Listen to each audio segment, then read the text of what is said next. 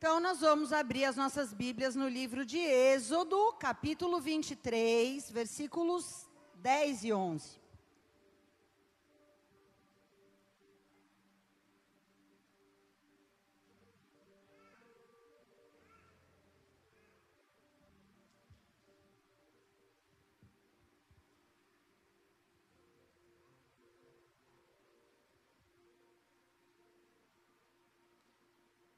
Que dá para apagar essas luzes aqui, por favor? Que eu não estou conseguindo ler aqui.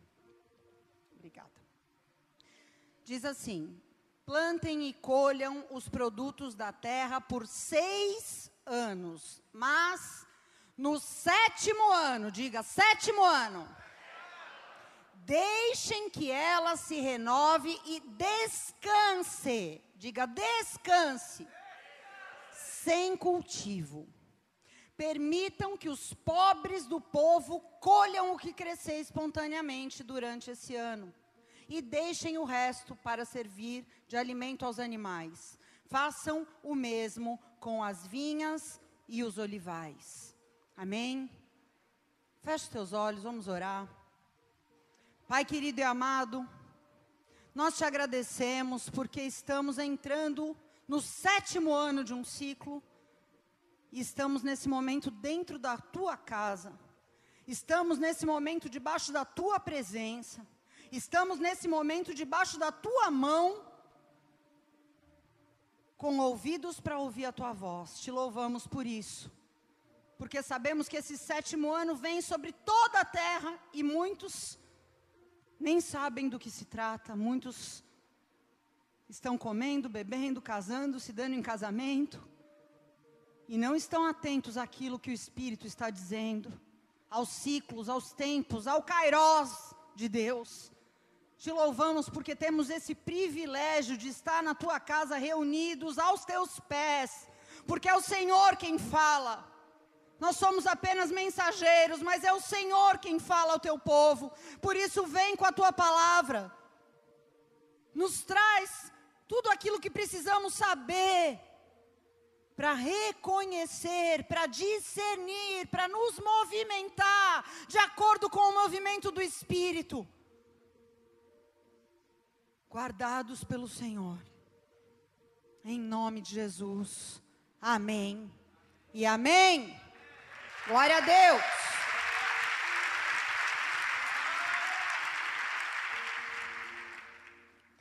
Queridos, o nosso Deus se move em ciclos. Ele se move em estações e ele se move no tempo dele, que é diferente do nosso. A Bíblia nos dá muito material, muitas escrituras para que a gente possa entender algumas marcações dos ciclos de Deus, algumas estações que são especiais no calendário de Deus. Por que, que nós precisamos entender sobre isso? Porque se nós entendermos sobre isso, esse entendimento nos levará a viver no Kairos, que é o tempo de Deus, diferente do nosso tempo. O tempo de Deus é o tempo oportuno, é o tempo onde as coisas acontecem. E quando eu não entendo os tempos de Deus, sabe o que, que eu fico preso? Num relógio, num calendário contando o tempo cronos. O tempo kairos é diferente do nosso, porque no nosso tempo um dia é um dia. No tempo de Deus, um dia é como mil anos. Então importa muito para nós entendermos os ciclos de Deus, para a gente não ficar contando segundos, dias, minutos, angustiados, ansiosos, perdendo o nosso tempo. E pela palavra de Deus, embora no nosso calendário, no nosso cronos, na nossa contagem, nós ainda estejamos em setembro de 2021, no calendário bíblico, e eu quero deixar bem clara a distinção entre bíblico e judaico, ok? Nós não somos judeus, mas há um calendário bíblico, e nós temos que olhar para ele, porque ele nos dá sinais, ele nos dá marcos para que a gente esteja no Kairos, no tempo de Deus, entendendo cada movimento. E no calendário bíblico, no último dia 6, no pôr do sol, começou um novo ano. O ano 5782 do calendário bíblico. E esse ano é o último ano, é o sétimo ano de uma série de sete anos. Tudo bem até aqui? E todo sétimo ano, ou sétimo dia, Deus trabalha em ciclos de sete dias, de sete anos. Ele é chamado de sabático. A palavra Shabat significa descanso. Então, essa palavra Shemitah, é uma palavra derivada dessa raiz, Shabat ou Shamat, que significa literalmente descansar. Esse é o primeiro e mais importante significado dessa palavra. Desde a criação, desde o Gênesis, se você voltar lá no início, muito antes do povo hebreu, muito antes do povo judeu, Deus já estabeleceu o seu trabalho em ciclos de seis por um. Diga seis por um. Gênesis 2 diz assim: Assim foram acabados os céus e a terra, e todo o seu exército. Ora, havendo Deus completado no sétimo dia a obra que tinha feito, ele descansou nesse dia e de toda a sua obra. Deus abençoou o sétimo dia e o santificou, porque nele descansou de toda a sua obra que havia criado e feito. Aqui, Deus estabeleceu o primeiro ciclo de sete. Seis dias ele criou tudo, no sétimo, descansou. Mas Deus também estabeleceu o ciclo de semanas de anos. Seis anos para um ano de descanso. E é sobre isso que nós vamos falar hoje. É nisso que nós estamos entrando. Amém? Deus determinou esse sétimo ano para quê, pastora? Qual é a finalidade? Deus não faz nada de forma aleatória. Deus não faz nada sem que haja um propósito profundo por trás. Então, eu quero declarar para vocês que os dois propósitos principais para esse ano é, primeiro, mudar e remover estruturas antigas e estabelecer estruturas novas. E toda vez que eu falar, eu estou falando de indivíduos, eu estou falando de casais, eu estou falando de famílias, eu estou falando de ministérios, eu estou falando de cidades, eu estou falando de nações. Serve para tudo e para todos, ok?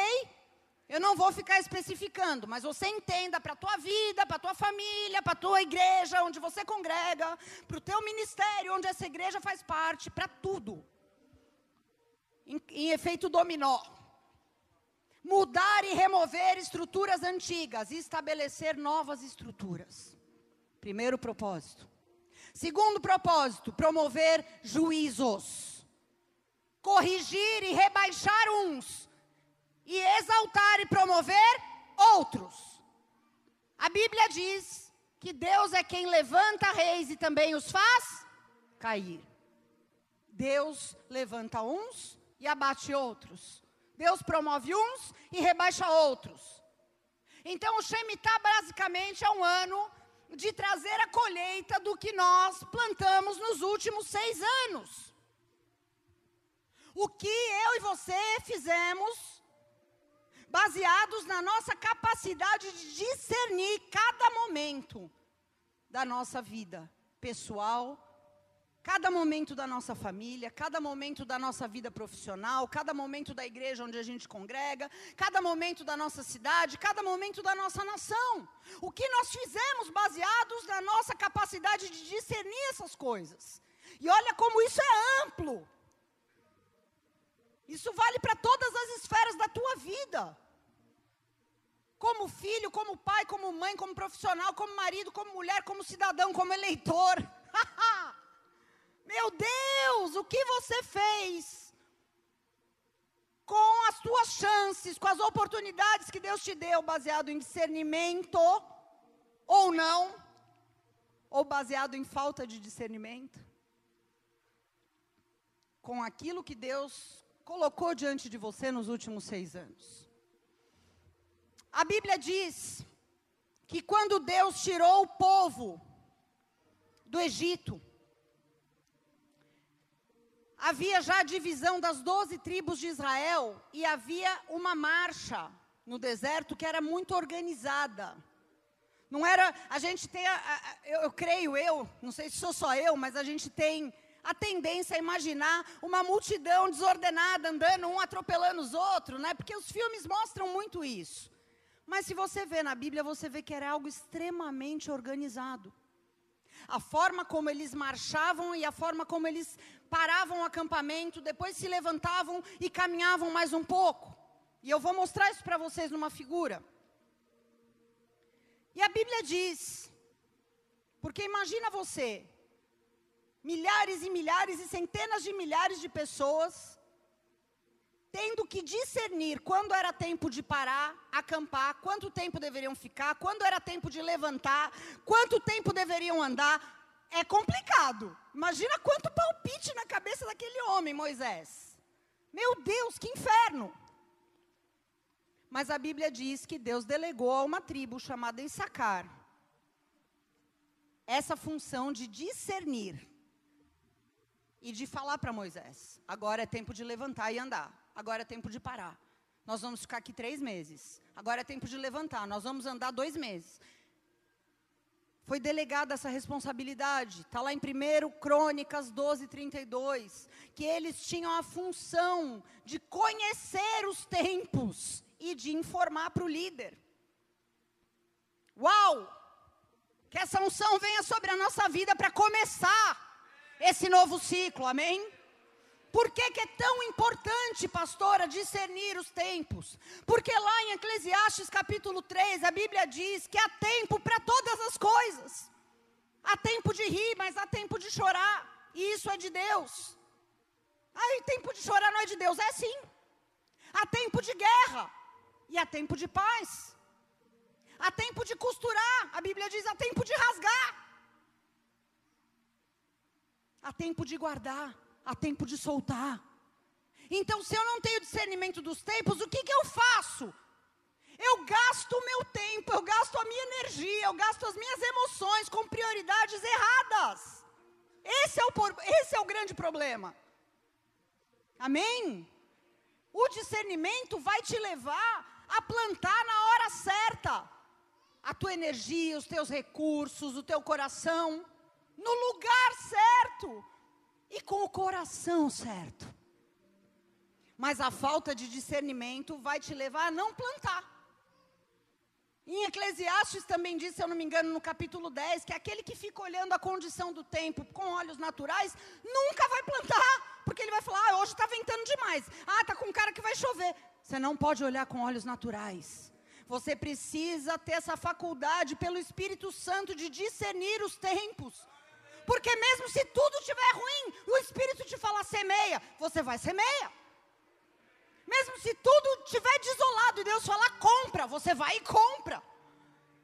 Foi isso que Deus fez com Jeremias. Quando a terra estava destruída, ele falou: vai e compra um terreno. Aí ele falou: Senhor, mas ninguém quer saber dessa terra, vou comprar um terreno para quê? Ele falou: vai valer muito daqui a alguns anos, compra. Jeremias ouviu, comprou e guardou num jarro de barro a escritura. Está entendendo? Se você não tem discernimento, você deixa de plantar, você retém você deixa para depois, você começa a procurar ver o que os outros estão fazendo para imitar. Você começa a agir pelos teus sentimentos ao invés de seguir a voz do Espírito, o movimento de Deus, o vento que sopra para onde quer. Você fica preso em conjecturas, em cenários. Então, meu amado, se tem uma coisa que você precisa clamar chorando, é por discernimento. Se você quer me perguntar, pastor, eu entro no meu quarto, dobro o joelho e choro pelo quê? Por discernimento. Prioridade nos dias de hoje. Amém? Porque aqueles que passam os anos confiando em si mesmos, fazendo as suas próprias vontades, nunca avançam nos ciclos de Deus. E quando vem uma janela de oportunidade como essa agora, essas janelas não se abrem para esses. Ou se abrem, mas eles não reconhecem que abriu, por falta de discernimento. A janela está escancarada, a pessoa não vê. E em vez de subir na presença de Deus, vão descendo a ladeira. Mas, por outro lado, aqueles que andam no espírito, aqueles que andam em quebrantamento, aqueles que andam buscando desesperadamente ouvir a Deus nos processos das suas vidas. Senhor, eu não estou entendendo, mas eu quero, Senhor, que isso se reverta em autoridade, em bênção, que a maldição se transforme em bênção. Eu quero continuar com o Senhor mesmo nessa situação horrível. Aqueles que buscam responder com atitudes espirituais e intencionais. Porque em momento difícil, não é fácil você ser intencional. Você tem que querer muito fazer o que é certo. Porque você arruma um monte de justificativa. Satanás te dá muita justificativa para você falar: olha minha situação, não dá. E Deus fala: seja intencional, seja espiritual. Porque você está construindo uma escada para subir no Shemitah. Quando a janela de oportunidade se abrir, você passou seis anos respondendo com atitudes espirituais sendo intencional com Deus, e você está construindo degraus de uma escada que vão te fazer subir quando a janela abrir. Amém? Basicamente, o Shemitah é um ano de acerto de contas. E a gente já vai falar sobre a parábola do, ta, dos talentos. Que foi o que aconteceu. O Senhor distribuiu sacos de ouro para alguns servos e foi-se por muito tempo, não diz que foi por sete anos, mas diz que foi por muito tempo, e voltou para acertar as contas. O Shemitah é isso. É um ano de acerto de contas.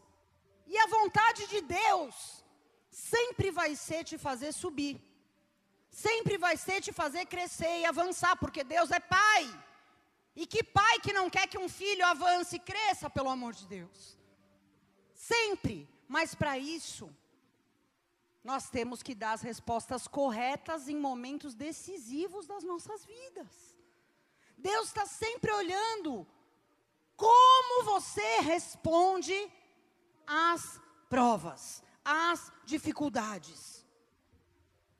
Eu quero fazer um exercício com você agora, fecha o teu olho onde você estava há sete anos atrás. Não precisa ser nessa data, mas uns, entre setembro de 2014 e janeiro de 2015. Onde você estava? O que, que você estava fazendo? Quem você era? Quais eram os seus problemas então naquela época?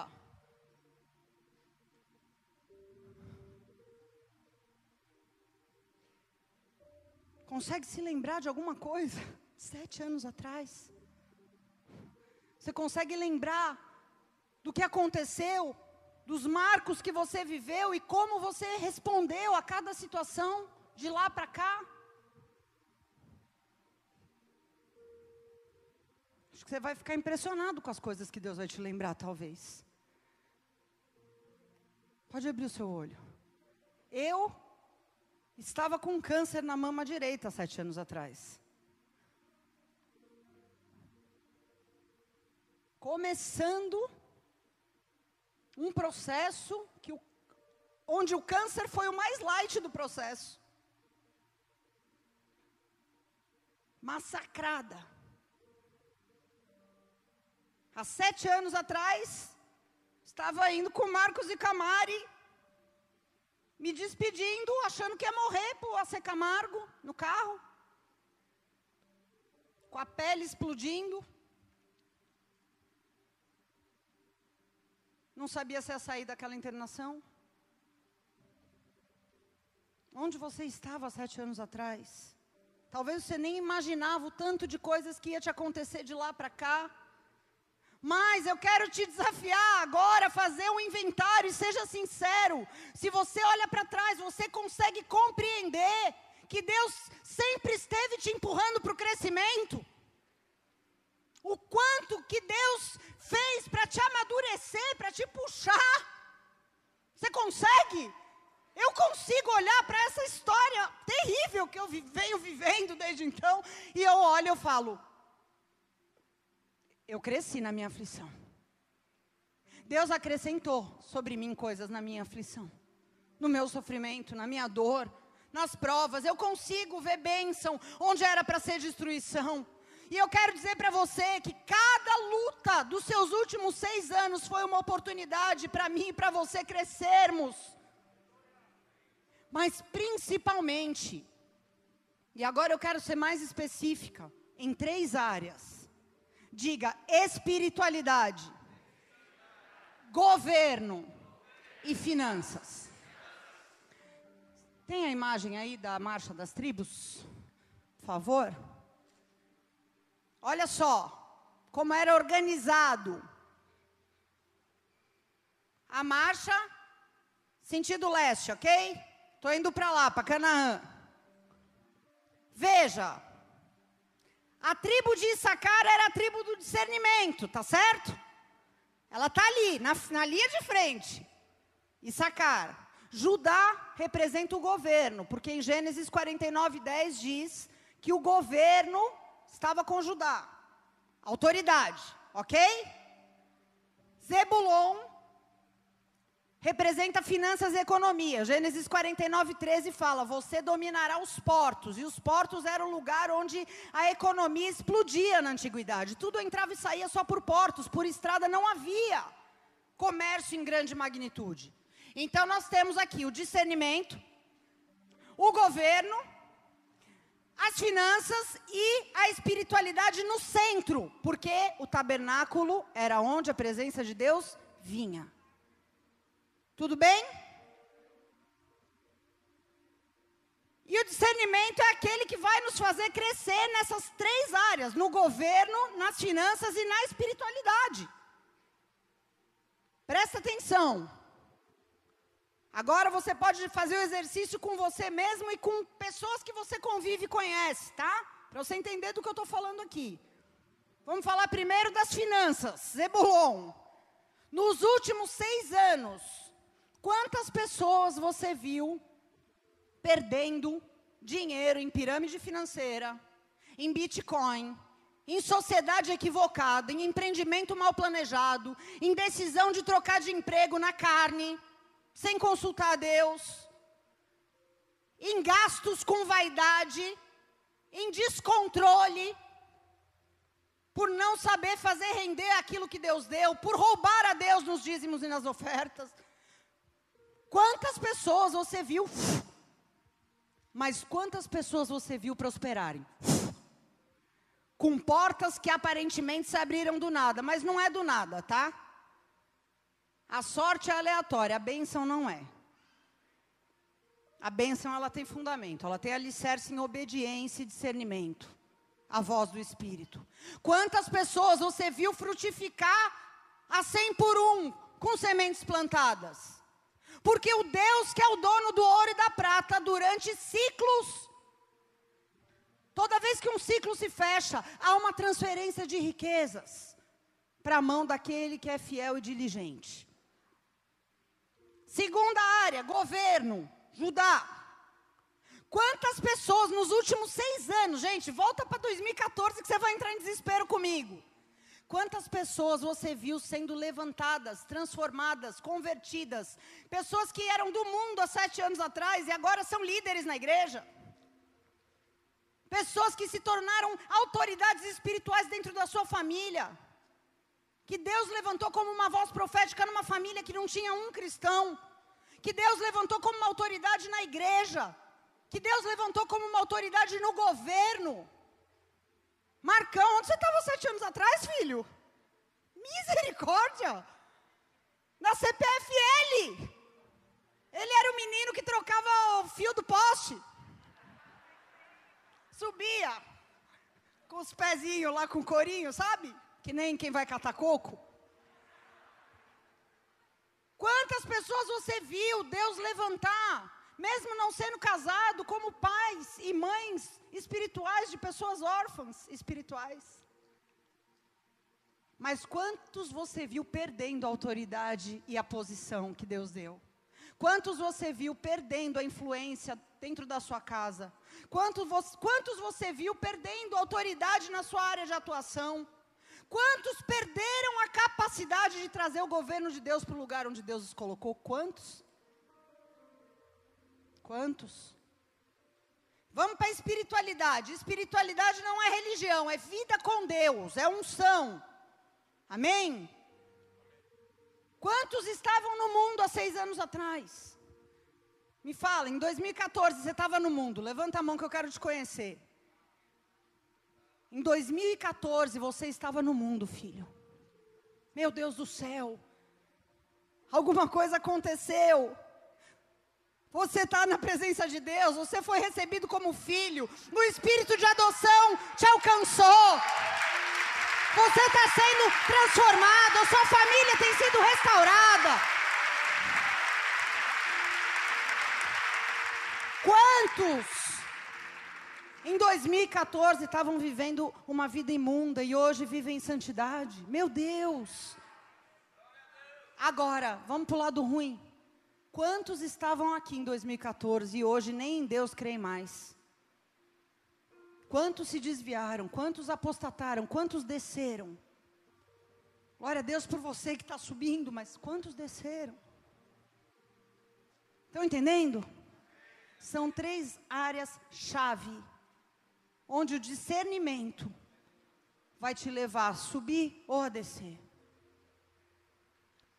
Deuteronômio 15, 1 diz: Ao final de cada sete anos, diga Shemitah, Cancelem as dívidas de todos a quem vocês tiverem feito um empréstimo. Diga, fala Deus. Não, versículo 4: Não deve haver pobres entre vocês, pois o Senhor seu Deus os abençoará grandemente na terra que lhes dá como herança. Vocês receberão essa bênção se tiverem o cuidado de obedecer ao Senhor seu Deus e cumprir todos esses mandamentos que hoje lhes dou. Olha só as três áreas aqui. O Senhor teu Deus te abençoará. Espiritualidade. Vocês emprestarão dinheiro, finanças, mas nunca tomarão emprestado.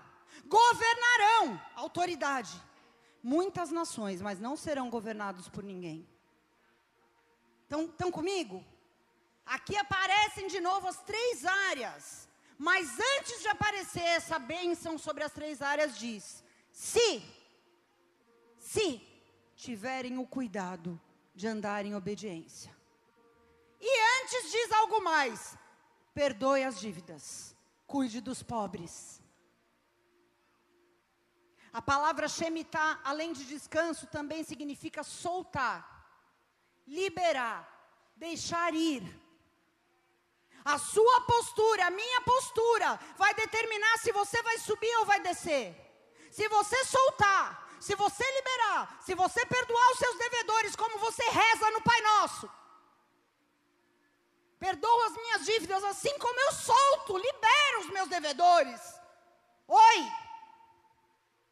Se você viver isso na prática, você vai subir. Porque ao final de todo ciclo há uma prestação de contas. Não tem jeito. Isso acontece no natural e acontece no espiritual. Quem tem filho, todo bimestre, no fim do bimestre, é um acerto de contas, não há? A prova bimestral. Quem termina a escola, no final da escola, tem um acerto de contas, o Enem. Se você quer prestar um concurso, vai chegar um dia que você vai ter que se apresentar para um acerto de contas, para ver se você se encaixa naquele, naquela vaga ou não. Tá certo? O Senhor não está sempre conosco, pastor. Eu estou confuso. O Senhor está sempre conosco. Mas Ele estabeleceu uma prestação de contas de sete em sete anos. Ponto. O que nós fizemos em cada luta, em cada guerra, em cada bênção, em cada oportunidade que nós tivemos? Quais foram as nossas respostas nos momentos críticos desse ciclo? Mateus 25, 14. Vamos ler aqui a parábola dos talentos. O reino dos céus também pode ser ilustrado com a história de um homem que estava para fazer uma longa viagem. Ele reuniu seus servos e lhes confiou seu dinheiro, dividindo de forma proporcional a capacidade. Olha aqui. Deus não vai te dar algo que você não tenha capacidade de se responsabilizar. Ok? Deus dá o tanto que você pode, porque Deus sabe o quanto você pode. Como você pode lidar com determinados níveis de responsabilidade? Então, Ele deu de forma proporcional à capacidade, porque Deus é maravilhoso. Ao primeiro, Ele entregou cinco talentos. Toma aqui, cinco peças. Ao segundo, duas peças. E ao último, uma peça. Então ele foi viajar. O servo que recebeu cinco peças começou a investir o dinheiro e ganhou mais cinco. O servo que recebeu dois talentos também foi trabalhar e ganhou mais dois. Mas o servo que recebeu um, cavou um buraco e enterrou o dinheiro do seu senhor. Depois de muito tempo, o senhor voltou de viagem e os chamou para prestação de contas. O servo ao qual ele tinha confiado cinco talentos se apresentou com mais cinco. O Senhor me deu cinco talentos, eu ganhei mais cinco. E o Senhor disse: Muito bem, servo bom e fiel, você foi fiel na administração dessa pequena quantia, e agora te darei muitas outras responsabilidades. Quem está aí? Venha celebrar comigo. O servo que havia recebido dois talentos se apresentou e disse: O Senhor me deu dois talentos. Eu ganhei mais dois. E o Senhor disse: Muito bem, meu servo bom e fiel. Você foi fiel na administração dessa pequena quantia. E cinco também era pouco, tá? Ele frisa isso aqui no texto. Cinco não era muito. Era mais que dois, mas ainda assim era pouco. Mas agora eu lhe darei muitas outras responsabilidades. Venha celebrar comigo. Por último, o servo que havia recebido um talento veio e disse: Eu sabia que o Senhor é um homem muito duro, que quer colher onde não plantou e que ajunta onde não semeou. Eu tive medo de perder o seu dinheiro, por isso eu o escondi. Toma de volta. O Senhor, porém, respondeu: servo mau e preguiçoso. Se você sabia que eu colho onde não plantei e ajunto onde não semeei, por que então não depositou meu dinheiro? Pelo menos eu teria os juros. Em seguida ele ordenou: tirem o dinheiro desse servo e dê para aquele que tem dez talentos. Porque aquele que tem, mais lhe será dado e terá em grande quantia, mas o que nada tem, até o que não tem, será tomado. Forte. Forte. Mas quando a gente fala de transição, de crescimento, de mudança de nível de autoridade, de acréscimo de responsabilidades, Deus escolheu dessa forma. E por isso nós vemos em várias histórias da Bíblia, e depois eu quero que você cheque essas histórias, que você leia, se debruce. José viveu dois ciclos de sete anos. Lembra o sonho? Sete vacas magras, sete vacas gordas. Jacó Viveu quantos ciclos? Dois ciclos de sete anos até casar com a mulher que ele amava. Nabucodonosor, a Bíblia diz que ele ficou sete tempos ruim da cabeça. A sunamita, que perdeu tudo, depois de sete anos foi restituído tudo que havia sido tirado dela. Reis, nações, ministérios, igrejas, casamentos, famílias inteiras sobem ou descem em tempos de Shemitah. A nação brasileira quase dobrou, mas Deus interrompeu o segundo ciclo da presidenta que foi impeachada. Vamos lembrar, 2014 foi eleita, não cumpriu, porque foi 13 anos e não dois ciclos de sete. O Senhor interveio, pôs a mão para dar uma chance à nação. E o que, que o Brasil fez com essa chance? O que, que o Brasil está fazendo? Estão entendendo? Não é à toa que a grande tribulação também é chamada de o último Shemitah. Por quê? Porque quanto tempo dura a grande tribulação? Sete anos. E qual será o tripé da grande tribulação? As três áreas que eu falei: finanças, uma só moeda mundial. Governo, um só governo do anticristo. Espiritualidade, uma só religião. Estão comigo? É esse pastor o último Shemitah? Não sei, queria eu que fosse, que eu não estou aguentando mais. Mas se não for, se não for, está próximo de chegar o último. E nós precisamos entender o que Deus está fazendo, o que Deus está falando. O Shemitah é um ano de grande pressão. Num ano de Shemitah, ontem eu estava assistindo, passou o dia inteiro na CNN, um especial sobre as Torres Gêmeas. Foi num ano de Shemitah. Aquilo dividiu a história contemporânea. O mundo não foi mais o mesmo. A gente está vendo até hoje o Afeganistão naquela situação por causa de 20 anos atrás.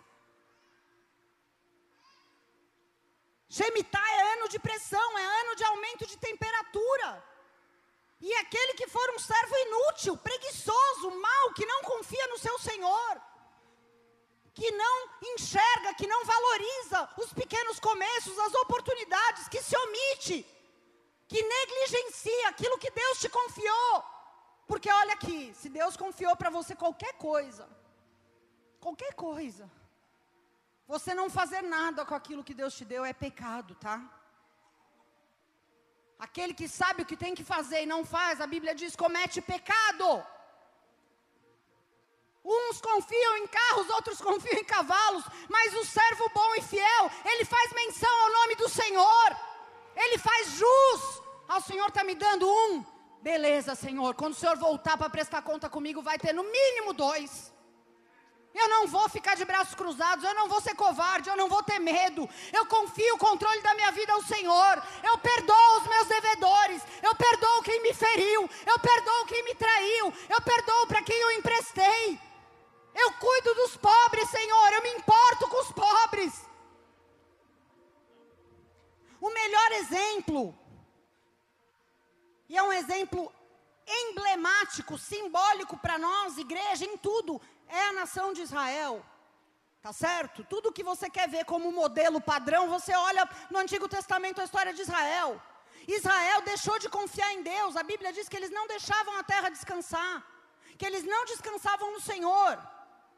E Deus mandando os profetas e chamando para arrependimento e avisando, e a idolatria entrando, e o, o amor pelo dinheiro entrando, e as práticas do mundo entrando, e Deus avisando, avisando, avisando, até o que, que aconteceu? A Babilônia vem em três invasões. Na primeira invasão, arranca a autoridade. Na segunda invasão, leva os tesouros. E na terceira invasão, destrói o templo. A espiritualidade daquela nação. Isso aqui é uma dica de Deus para nós, igreja. Amém?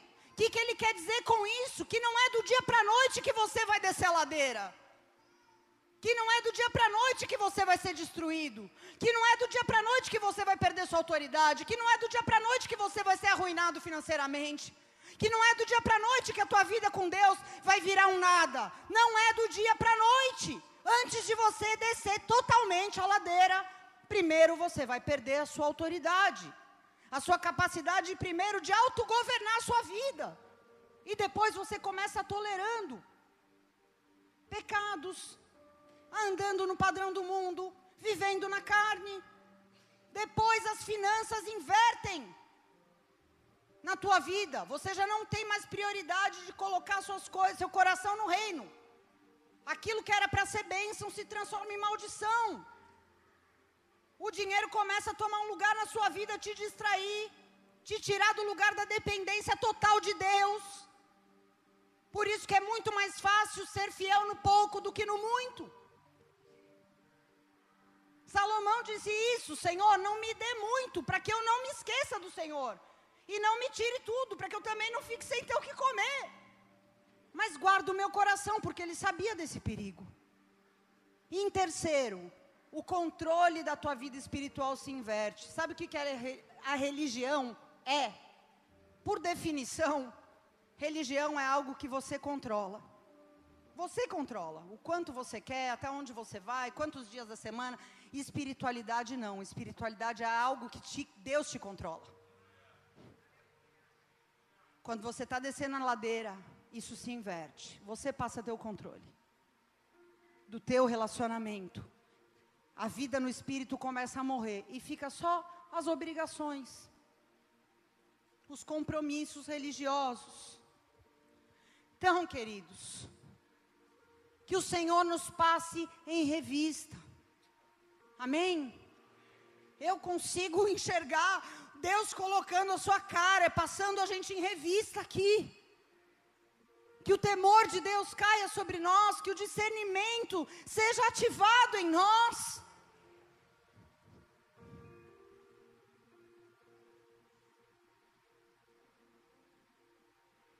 Para encerrar, eu queria apenas comentar o que diz lá em Levítico 25, falando também aqui sobre esse contexto do Shemitah.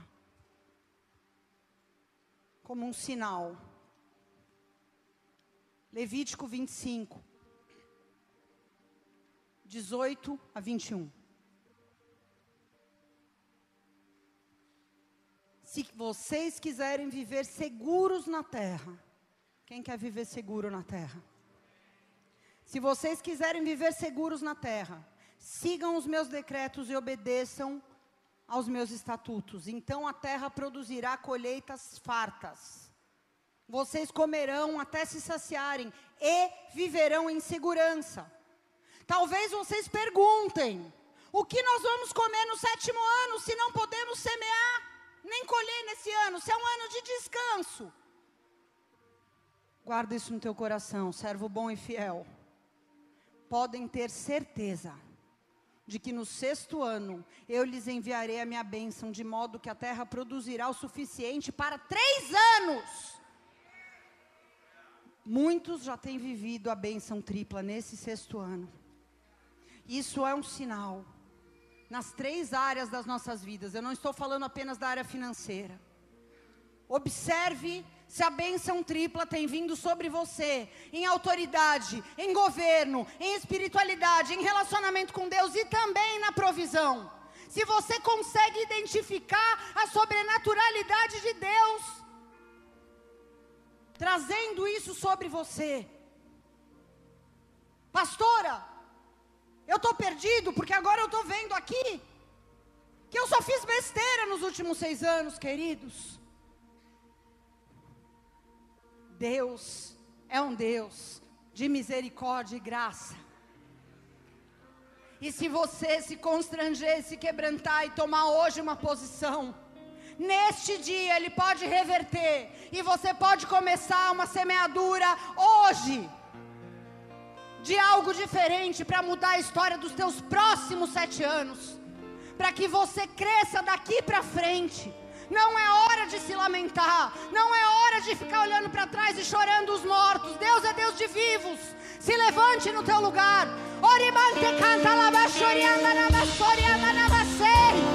Sarevasere canta la basor. Oh, Senhor, vem sobre nós, Espírito Santo.